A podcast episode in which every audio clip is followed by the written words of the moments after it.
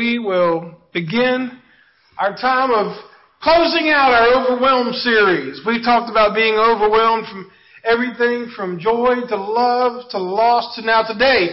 We're finishing up with being overwhelmed with purpose. Now, as I begin this message, this is not a quote unquote leadership message, but I will say every one of us in here has a purpose. Whether you be eight or 80 or in between or outside of those brackets. We all have been given a purpose. And now, I, I never claim to be a fix-it man. Some of our guys around here will know that. There is one tool that you cannot do without in your house or in your toolbox or, or whatever you have. What's the one tool you think you always need to have? What kind? Phillips head or flathead? See, that's the problem. You, every time you need a flathead, you need a Phillips. Just it's confusing. Why don't they just say everything has to be flathead, right?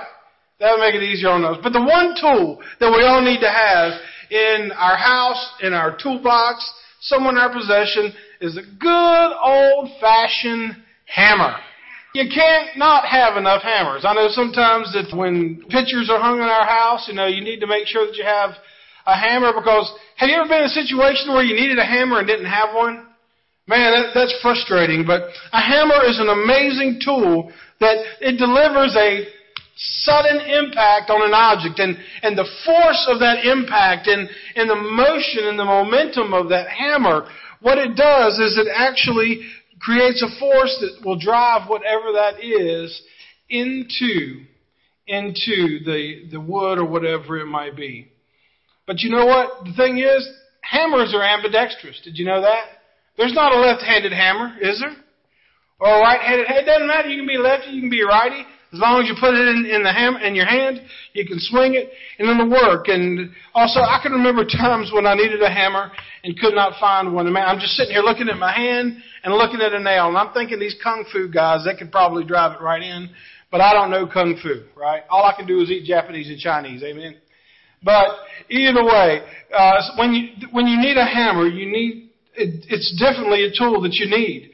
But uh, I've used a hammer to pry nails out of wood and to, to keep doors open or even to uh, pop caps off of cap guns. You ever remember doing that? You remember the caps? You get that, that gun that, that had that long red strip of little things that would go pow. I just forget the gun, give me a hammer and pow, pow. And I had a blast. Man, that was, you know, a hammer and pop caps, that's all you need. But, you know, not only are they tools and not only can they be used for enjoyment, but they can also be weapons. Would you believe that in 2012 alone, there were more deaths and murders due to hammers and blunt objects than shotguns and rifles? In 2012, uh, the FBI reported that 518 murders related to hammers and blunt objects. So we see that something that has a tool and a purpose can be used for what it was intended. It can be used for entertainment, but it can also be used for harm as well. But what we see here, what we can conclude from this, is that every tool has been created for a specific purpose. If you need a screwdriver, you don't need to hit it with a hammer. Even though you might get frustrated and try it, it'll probably be worse off if you use the wrong tool. Also, Tools are created to make our lives easier and more productive. Also, tools in the hands of good people make the world a better place. It builds our world. But tools in the hands of wrong people bring destruction. And listen to this. Any tool that is not being used is worthless. Any tool not being used is worthless.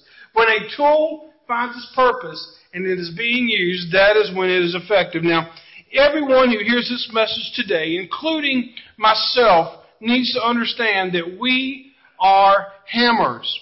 2 Corinthians 5:20, Paul calls us ambassadors for Christ. We are tools to be used by God.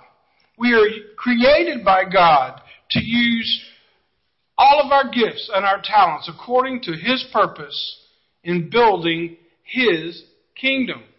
That is why we are here. Well, God has given everyone the overwhelming purpose of loving Him, loving others, and sharing the gospel in everyday life. In the way that we treat our family, our friends, those authorities that are over us, and the way that we work, the way we play, and the way we relax, in the good and in the bad, we are to bring glory to God. Amen? Because, you know, as I say that, I understand that, that everybody agrees with me that we are to bring glory to God, but, but how does that look in the daily life? Because we are so centered on ourselves and what, what God can do for us and what, what church can do for us and how our needs are being met. But understand, our purpose, we were not created to meet our needs. Adam and Eve were not created to meet their own needs. They were created to tend God's garden. Amen? It was not about them. It was about God. And that's where temptation came in. And from the very beginning of creation, they got focused on themselves. And we've been that way ever since. But the purpose we were created for is what?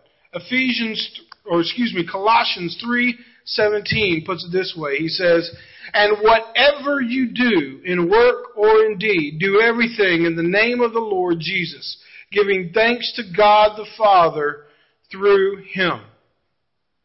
Everything that we do in word or deed, we do in the name of the Lord Jesus Christ. When we pay the bills that come to our house every month, we do it in the name of Jesus Christ. When we reach out to a friend that is hurting, we do that in the name of Jesus Christ.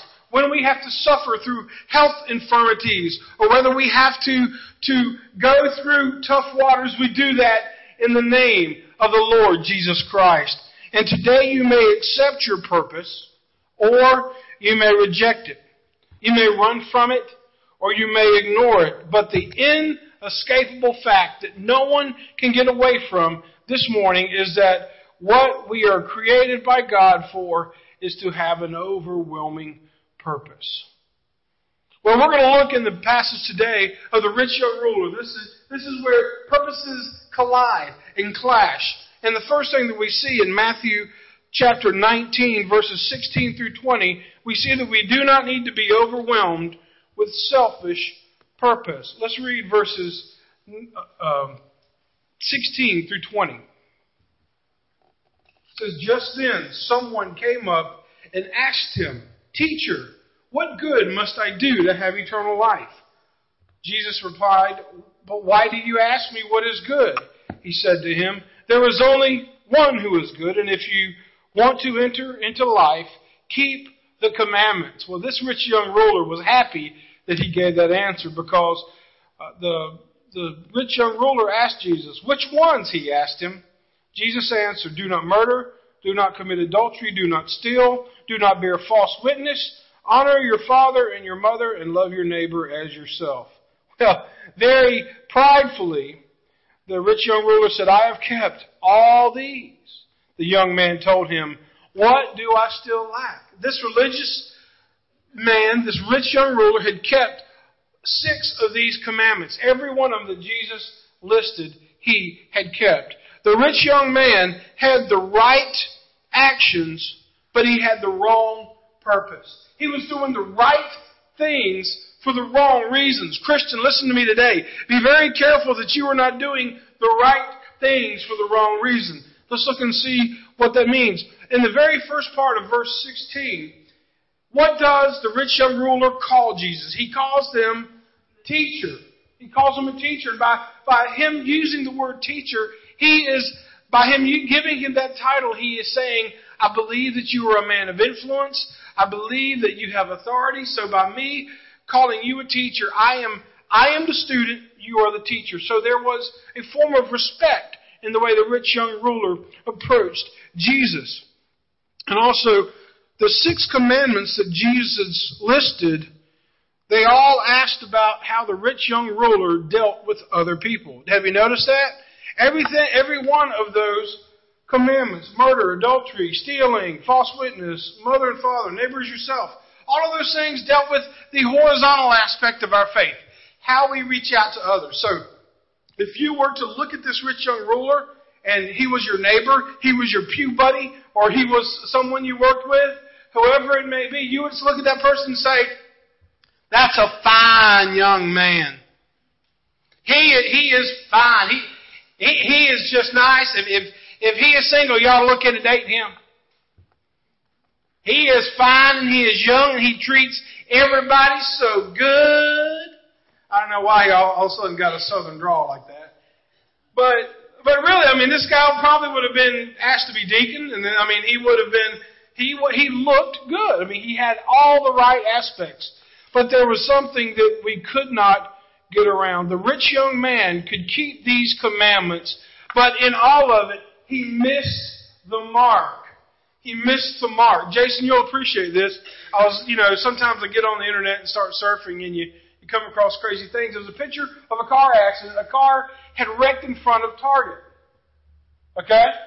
And then they showed this big Target sign with the bullseye on it, and the car was leaning to the left of that sign, and the caption was, "He just missed it." so I'm sure it wasn't funny to the family, but uh, just the picture was ironic that the car landed right in front of the Target sign and missed it. But folks, as you look at this passage, as you looked at the rich young ruler, he was so close to what Jesus wanted, but yet he was so far away. He had his relationships with his people intact, but the rich young man could keep these commandments while missing the most important thing. What do you think the most important thing was? How about love the Lord your God with all your heart, soul, mind, and strength? How about having no other idols before me? How about not taking my name in vain? Hear me out, church. He had a great purpose of keeping the commandments and letting others think that he was a great man. But he had no purpose, no relationship, no tie in with God himself. He was so close, but so far away. Folks, we can fill our lives with good intentions. What is it they say? The road to hell is paved with good intentions. How many times you hear somebody say, well, I didn't mean it that way. Well, you know, they just took it the wrong way. This is what I intended. I, I didn't mean to end up like this. No one really means to end up anyway, anywhere that's, that is unpleasant, that is wrong. But sometimes we just end up that way, don't we? But his intentions were good.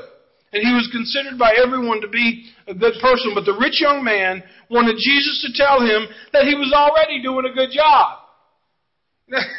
it's kind of like the rich young ruler was just wanting to hear Jesus say, Oh, you are so good. Sometimes we're like that.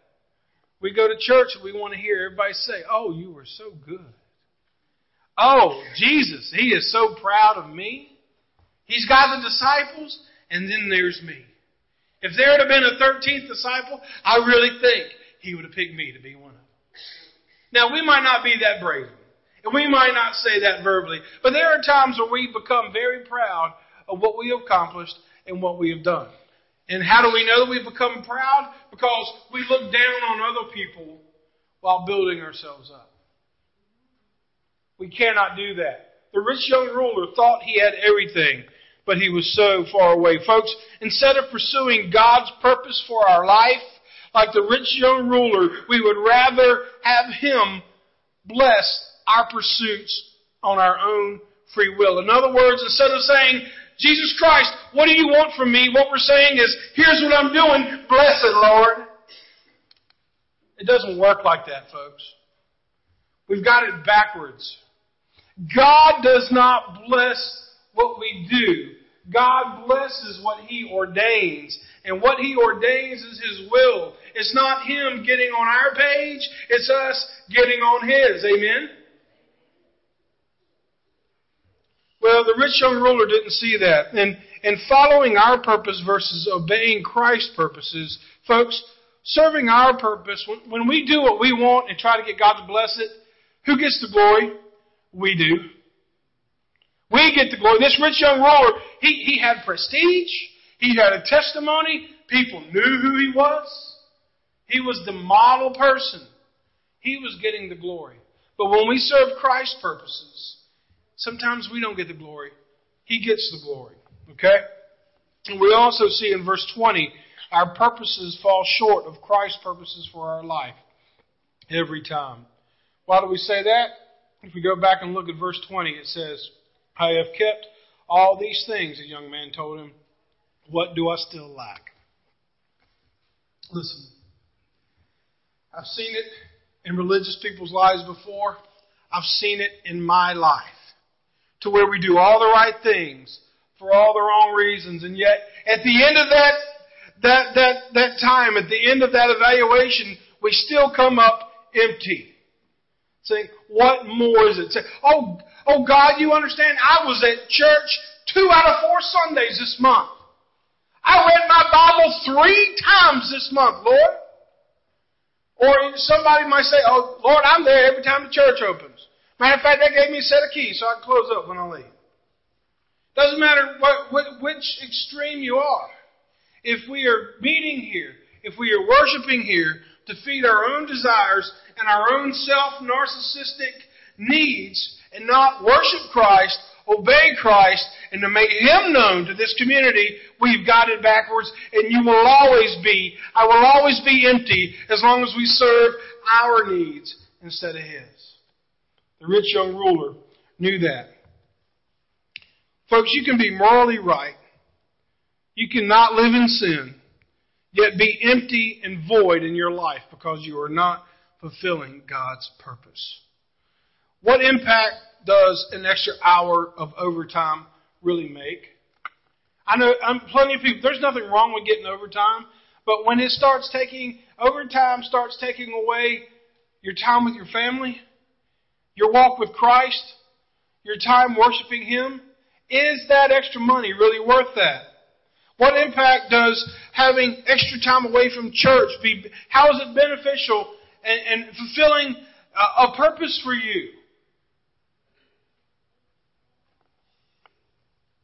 On the other extreme of this, has the extra time at church stifled your personal time with Him? Have you seen the benefits of your life when you yielded to God's purpose rather than your own? Well, the next part we see is that our possessions and their purpose will not save us. Our possessions and their purpose will not save us. Let's read verses 21 through 26. He says, and Jesus says this, if you want to be perfect, Jesus said to him, because that's what the rich young ruler was looking for. He was wanting to be, dun, dun, dun, you know, super Christian, super leader. I've kept all six of the commandments you've mentioned.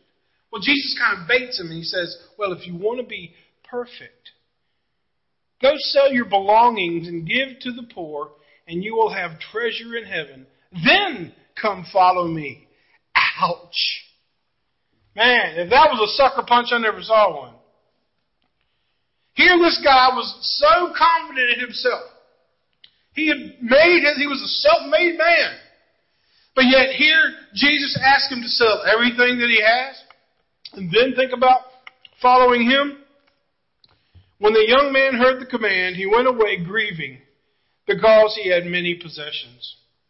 Then Jesus said to his disciples, I assure you, it will be hard for a rich person to enter the kingdom of heaven. Again, I tell you, it is easier for a camel to go through the eye of a needle than for a rich person to enter the kingdom of God. Well, what we see here is that Jesus wanted the rich young man to be right with God and to not worship his wealth. Listen, God doesn't ask everyone in here today to sell everything you have to follow Him. As a matter of fact, as you look in these scriptures, when He called the disciples, He didn't necessarily tell them to sell everything He had. He didn't, he didn't vow them to a life of poverty, but at the same time, what did He say to them? Drop what you're doing and come. I'll make you fishers of men. Come to my overwhelming purpose. See, the thing is with the rich young ruler, he knew exactly where the rich young ruler's faith was. The rich young ruler's faith was not in keeping the law. The rich young ruler's faith was in his own money and power that he had accumulated. The rich young man was right with man, but he was far from God. Folks, those who live their lives based on good works and the praise of man and the accumulation of worldly possessions rather than a relationship with their loving Creator God will find themselves right beside the poorest of poor in hell. Folks, let me tell you, put it this way. Your toys, your titles will not save you. It doesn't matter how, you could go look at the news, you could Google the most Fortune 500 companies and, and CEOs and you can find the people that have the most money. But money does not matter. Jesus has showed us this. Now, I don't want you to think that I'm saying that if you're, if you're well off that you're evil. That's not what Jesus was saying. I know, well, I don't know a whole lot, but I know a few people that have got a lot of money, but yet they, they are using it for the Lord. And God is blessing them because of that. The issue was not the level of the rich young ruler's bank account. It wasn't the fact that it had five or six zeros behind it. The fact was that he worshipped his money more than his relationship with God. And folks, for your for you today, it might not be money. It might be your personal time. It might be time with a relationship or a habit or an addiction or something that you say, God, you can have everything except this. Say, God, you don't understand. I've been living with this all my life. I don't want to give it up. Jesus is saying, unless you can give up whatever that is, you cannot follow me. We see in Luke chapter 16, verses 19 through 31, we see a very rich man that dies and he goes to hell and he begs for Lazarus, not the one that Jesus raised, but another another person, Lazarus, a, a character that Jesus uses. He says he begged Lazarus just to tip dip his finger into a bowl of water, let him have the, the drop of water that came off his finger because he was in such agony. Folks, hear me out and hear me well.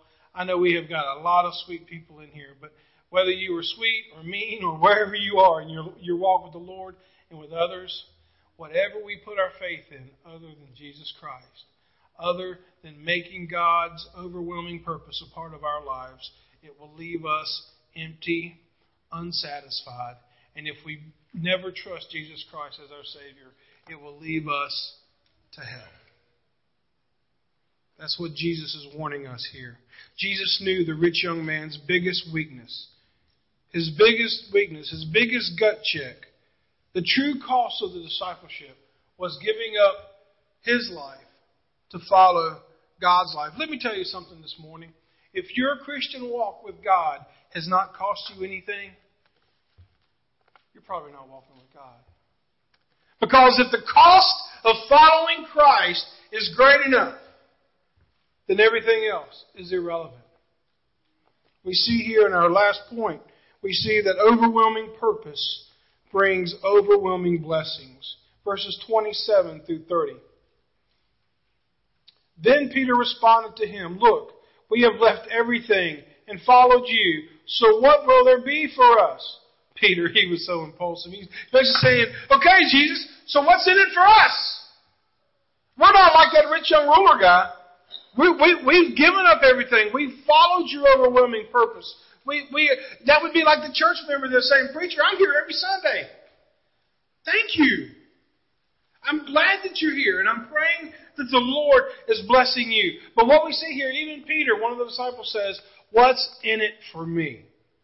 Well, Jesus responded, He said, I assure you, in the Messianic age, when the Son of Man sits on his glorious throne, you who have followed me will sit on twelve thrones, judging the twelve tribes of Israel. And everyone who has left houses, brothers and sisters, fathers or mothers, children of fields or fields, because of my name will receive a hundred times more and will inherit eternal life. Folks, underline that or, or make that your, your, your ground that you stand on this morning.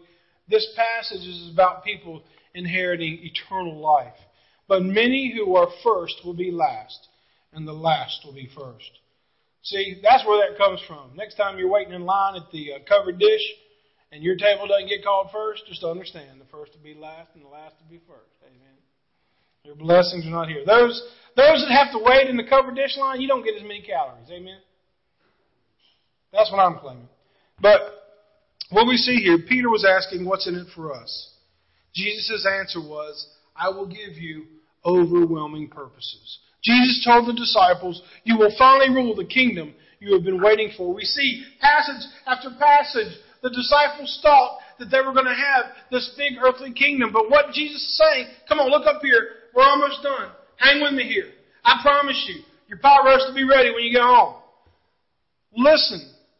What they, the disciples spent all of their time saying, Where's our kingdom? Where's our kingdom? Where's the power? We thought we were part of this great grand movement. And what Jesus is saying in his ear is that it's coming. And you'll be ready, and it'll be worth everything you've ever imagined. Whatever you're thinking it is, it's better. And then we see that, folks, in the next life, Christians will have eternal life. But in this life, everything that we have lost, think about this, everything that you have lost in the name of Jesus, you will gain when He returns. Our loved ones, our missed experiences, our endurances through persecution, our trials, they will be rewarded. Folks, we trade overwhelming purpose for overwhelming blessings when Jesus Christ comes back. Amen. For example, in 1919, if you were to have bought a $40, one piece of stock, $40, in the Coca Cola Company, today it would be worth $9.8 million. A $40 stock. And then again, in 1919, $40 was a lot of money. But $40 a stock for 9.8 million. Folks, listen to me. Right now, you're putting in your dues on this earth. Right now, you are living in this, this earth suit called a body, and you are, you are doing the work of the Lord. You are living for His overwhelming purpose. But one day, the effort that you have put on this earth will be tenfold, twentyfold, a hundredfold when we come into Christ's kingdoms. Folks, are you looking for overwhelming purpose? I hope that you are. Because in closing, as we look at the rich young man, I want you to see something. Adrian Rogers put it great. He said, he said, he came at the right time, talking about the rich young ruler. He came at the right time because he came when he was young. He came to the right person. He ran and knelt at the feet of Jesus. He asked the right question. What was the question? He wanted eternal life. He received the right answer. Jesus told him to sell everything that he had to give to the poor. Jesus told him to take up his cross and follow him. But he made the wrong choice. He turned away from the Lord and did not follow him. Have you let someone or something steal your love and devotion to God today? I beg you, make the right choice. Do not be like the rich young ruler and walk away empty and sad. I know that there are many of you in here that have accepted Jesus Christ as your Savior and Lord. And as your pastor, I praise the Lord for that. But please, even though you are saved, don't think that this message is just for those who don't know Jesus Christ. Folks, anytime we put something on the altar of our life that's other than God, it stifles our relationship with Him. Folks, if you can get past the point of living for yourself and understand that we as believers are living for Him and He still has overwhelming purpose for us, it will bring presence and peace and power in your life. But many of you say, Preacher, I'm retired. You know, those days are gone. I got my, my Hardee's coffee card and, and, and I got my routine and, and, you know, my days are over. Folks, every breath you take is another opportunity to fulfill God's purpose for your life. Every breath is a gift. Don't waste it. And if you don't know Jesus Christ today, I will tell you, your life is bound to be empty and pointless to the point to where you will miss eternal life with God and spend an eternity in hell. And that is not what Jesus Christ wants. That's not why he came. Jesus Christ did not come to condemn people to hell. He came to keep them from it if they would just accept him. God, may you be with this prayer time today, Lord, this invitation. If someone wants to know you as their Savior, and Lord, would they please come forward and I will lead them in a prayer and get them started on this journey called salvation and eternal life, Lord. But Lord, if there's someone who just needs prayer, would like to join this church, that's available also. So would you please stand for this time of invitation?